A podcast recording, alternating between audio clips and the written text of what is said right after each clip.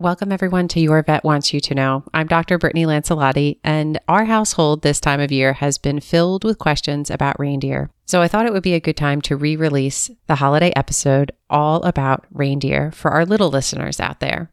We've got a lot of great new content coming your way when we return after the holidays, so make sure you hit that subscribe button so you don't miss any new episodes.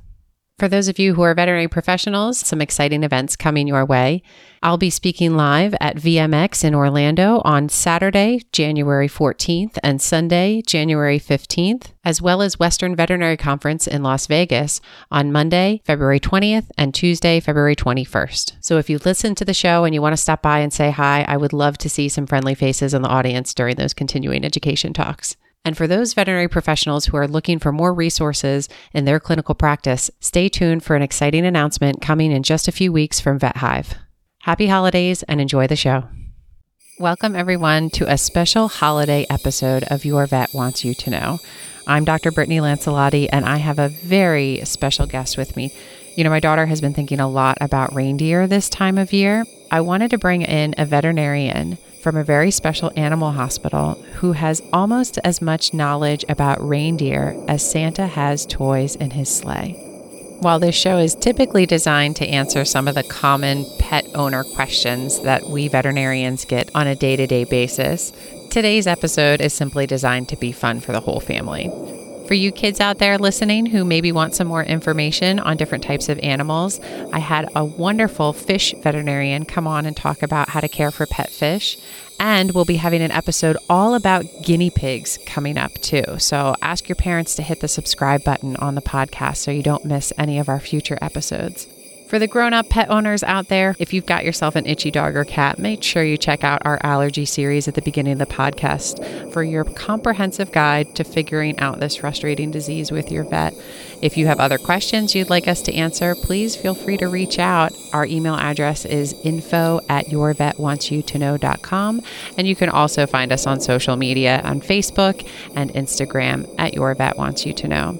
Thanks for listening and enjoy the show. Do you have any questions for the reindeer vet? How do magic reindeer fly?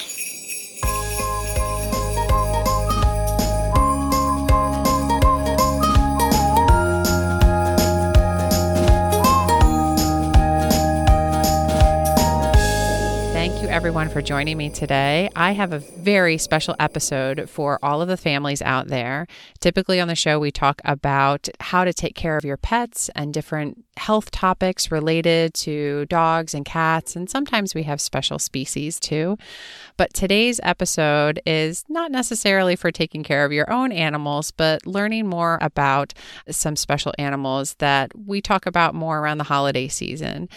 I have with me Doctor Josh Link, who works at North Pole Veterinary Hospital, and he is going to be answering some questions that have come from our audience regarding reindeer. Thank you very much for joining us, Doctor Link. Hi, it's great to be here. So tell me a little bit about yourself. How did you wind up at the North Pole? Yeah, that's a great question. So I'm a general practitioner, veterinarian, and I grew up in eastern Pennsylvania, very close to some dairy farms, and worked a lot with large animal on the East Coast. Um, and then when I was applying to vet school, there was a new program that was starting here in Alaska, actually specifically here in Fairbanks. That was a combined program between University of Alaska Fairbanks and Colorado State University. And just on a blind whim, I applied, and by some stroke of luck, I got into the uh, program. And having only been west of the Mississippi a handful of times in my life, uh, packed up and moved to Alaska to go to veterinary school. When I was in veterinary school, I got the really unique chance to work with a couple different Arctic species and a lot of sled dogs. And then after I graduated, decided to come back to Alaska to practice veterinary medicine. Now, did you ever think growing up that you would live in Alaska? Oh, no, no. Yeah, I never in my wildest dreams uh, could have pinned that down. And it's a great lifestyle. It's a great place to live. I'm, I feel really fortunate to be here.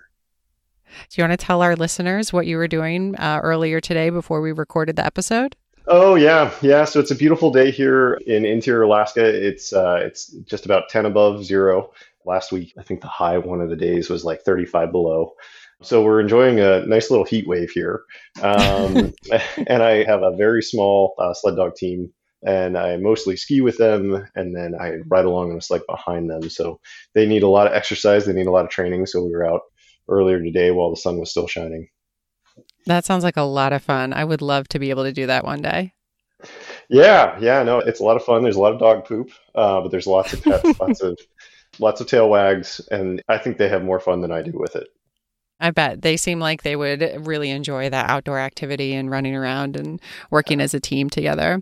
But we're going to talk more today about a different species, and I would love to hear what your background is with reindeer and how you got to be so knowledgeable about these particular animals. I was really lucky when I was a veterinary student. The University of Alaska maintains actually two separate herds at the time of uh, reindeer, one that was used for livestock management and another that was used for physiology and anatomy. And I was fortunate enough to work with a herd of uh, roughly forty to fifty reindeer and a small herd of caribou that were in the range from ten to fifteen. That research facility also housed uh, some really neat Arctic animals called muskox. I got a chance to not only work with some incredible veterinarians that work there, but also some of the top intellectual researchers in the field that have done a lot of the reindeer research and muskox research in the United States and internationally. So I got to get to know and meet a lot of really cool people that were really knowledgeable about these animals. And then on a daily basis, got to work with them.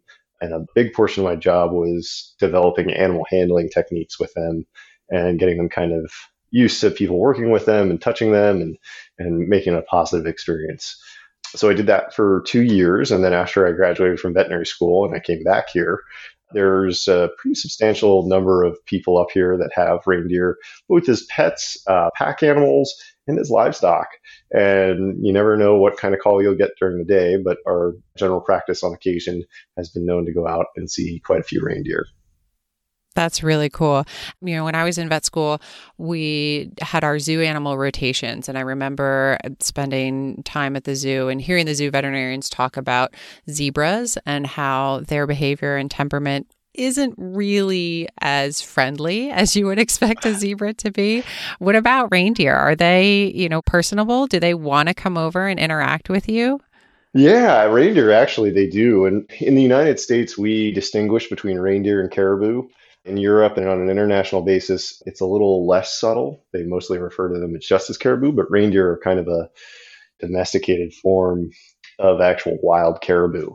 And it was really interesting, this facility, we would have reindeer and caribou actually housed together in, in the same pen, and the caribou would be very standoffish, pretty wild and feral and stand away, uh, where the reindeer would come directly up to you. And they would actually, even though they're very similar, uh, they would actually segregate in the same pen. They would interact at times, but they would each have their own social groups. It was kind of neat.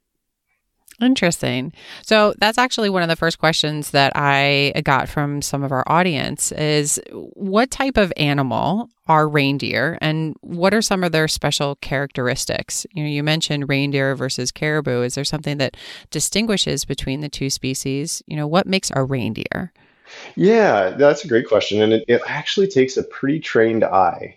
People that are in the field that work a lot with them can pick them out. But if you stuck two next to each other, you'd have to really look to tell the difference. And most of what we see, the difference between the two is caribou are much taller. They're usually thinner and leaner. Their antlers can have a slightly different shape and size to them, depending on where they're from. And reindeer are usually lower to the ground. They're kind of wider, stockier. Uh, and they oftentimes are able to put on more weight because they've kind of been bred as livestock. They don't have to run from predators. They have been bred more to be lower to the ground and more docile too. Behaviorally, we'll see approachability is much easier. A lot of issues we would have with caribou when we would have the calves born, doing a health check on the calves. Caribou mothers are very defensive, where uh, reindeer mothers are, are much more trusting. Should the expression be more like Mama Caribou instead of Mama Bear? Oh, absolutely. Yeah, no, I would not come in between a, a caribou or moose calf uh, and its mother. Quite honestly, here in Alaska, that's one of the things we fear more. I'm always fearful of bears, but probably the most dangerous thing here is getting in between a moose calf and a and a mom. You know, you mentioned you were in Alaska. You're up at the North Pole Veterinary Clinic. What other parts of the world might reindeer be found in?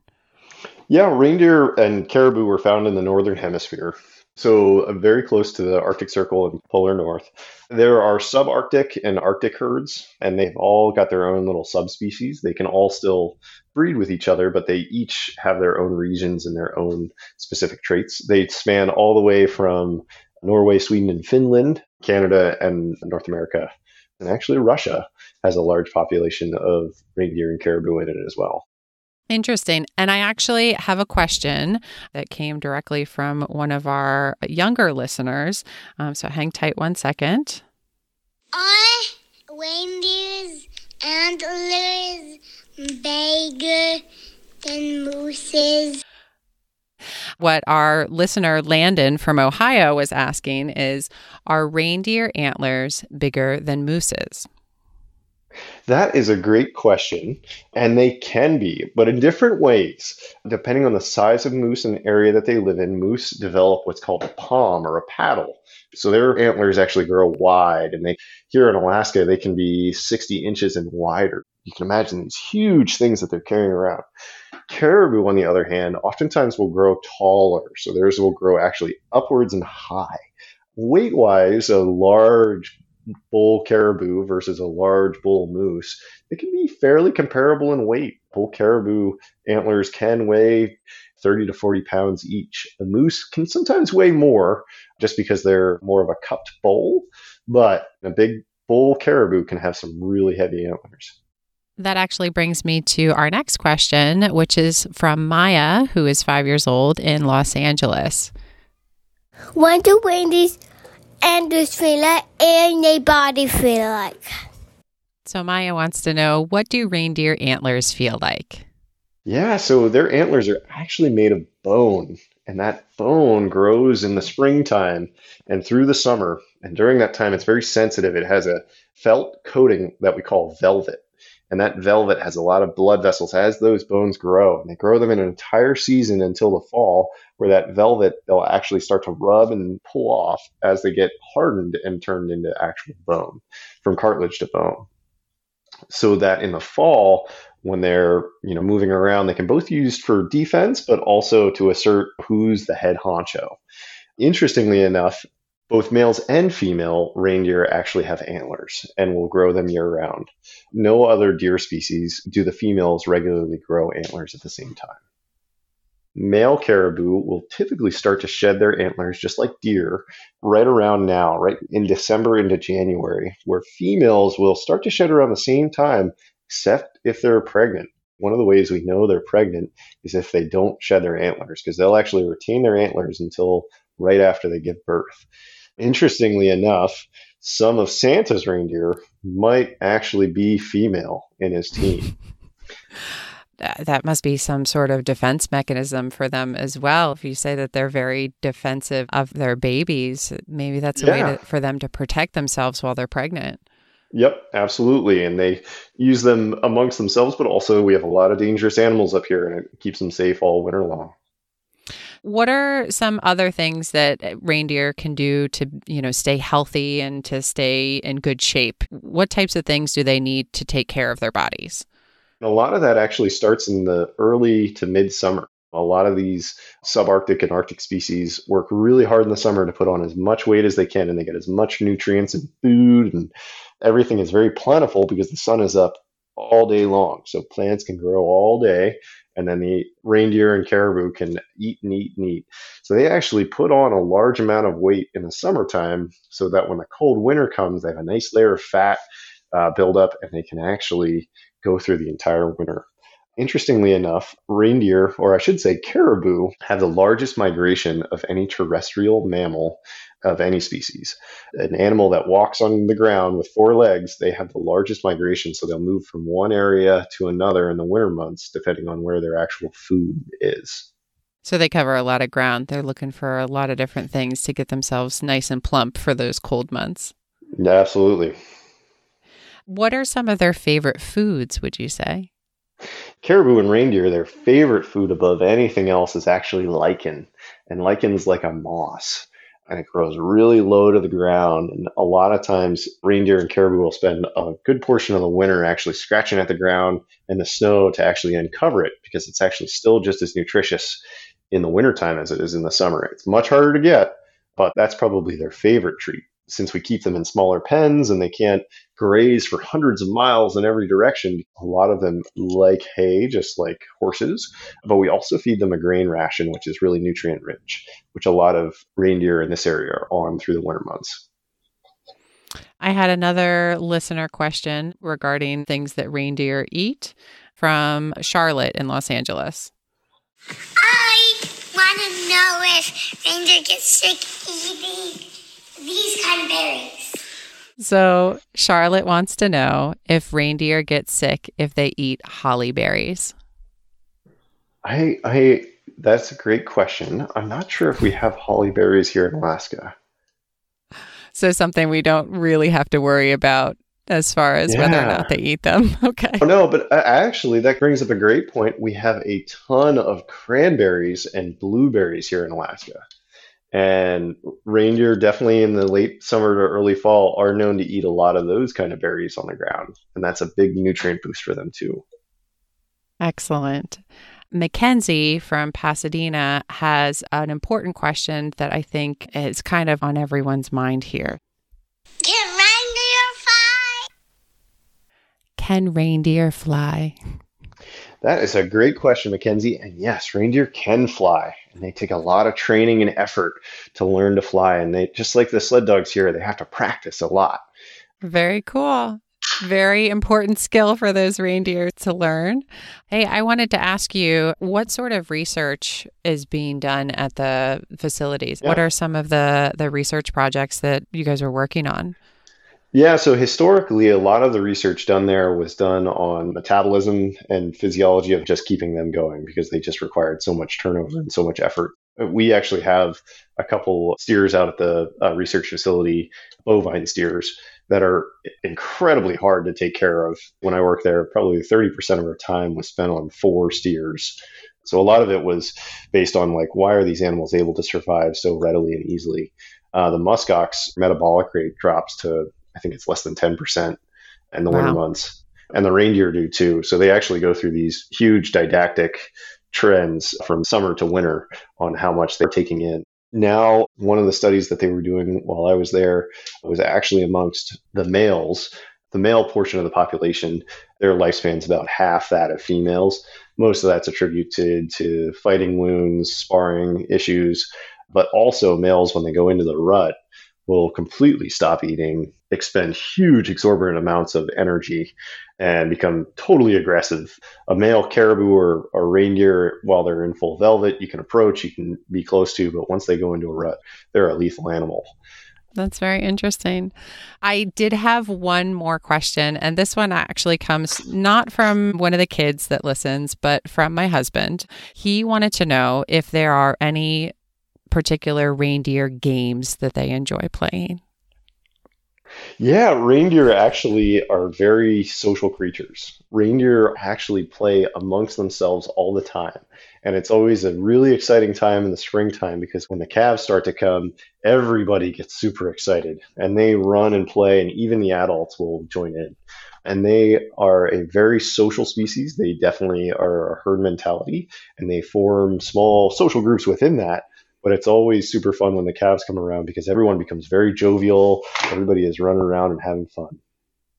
Awesome. I just imagine that being so fun to watch. I think it would just put a huge smile on my face seeing a bunch of reindeer and reindeer calves running around and playing outside. Uh, that just sounds fantastic. What a cool place Alaska is. Doctor Link, do you have any other fun facts or cool stories about reindeer that you'd like to share with our listeners today? Yeah, so one of the really cool things that we often hear about Santa's reindeer is the click-clack of them on the roof. And that's actually based in fact. Reindeer and caribou have an extra tendon in their toes. And when they walk, and you'll hear a click-click with each one. Each leg actually has a click to it. We're not quite sure why it's there, but Santa's reindeer do click-clack, just like regular caribou and reindeer too. It's pretty fascinating. So there you have it. Just take a listen as you're lying in bed on December twenty-fourth, waiting to see what happens on Christmas morning. You might be able to hear that click clack of Santa's reindeer. Doctor Link, thank you so much for coming on and talking with us about reindeer and caribou today. I think this was really fun, and I am so excited to share this episode with all of the little kids out there who might be interested in learning more about reindeer health and exactly what reindeer are, especially my little girl. I'm sure she's going to love hearing all of these cool facts about reindeer. Well, thank you so much for having me. And I know you've got some great pictures of reindeer from your time working with them. And so if anyone wants to check out those pictures, you can visit the website w w w dot your vet wants you to know dot com for the episode page. And you can check out Doctor Link and the reindeer there. If you have more questions, please feel free to follow us on Facebook or Instagram and reach out to us there. We'll have some cool things regarding reindeer to go with the episode today. Doctor Link, thank you so much, and happy holidays to you. Happy holidays. For everyone listening, I look forward to your next visit with Your Vet Wants You to Know.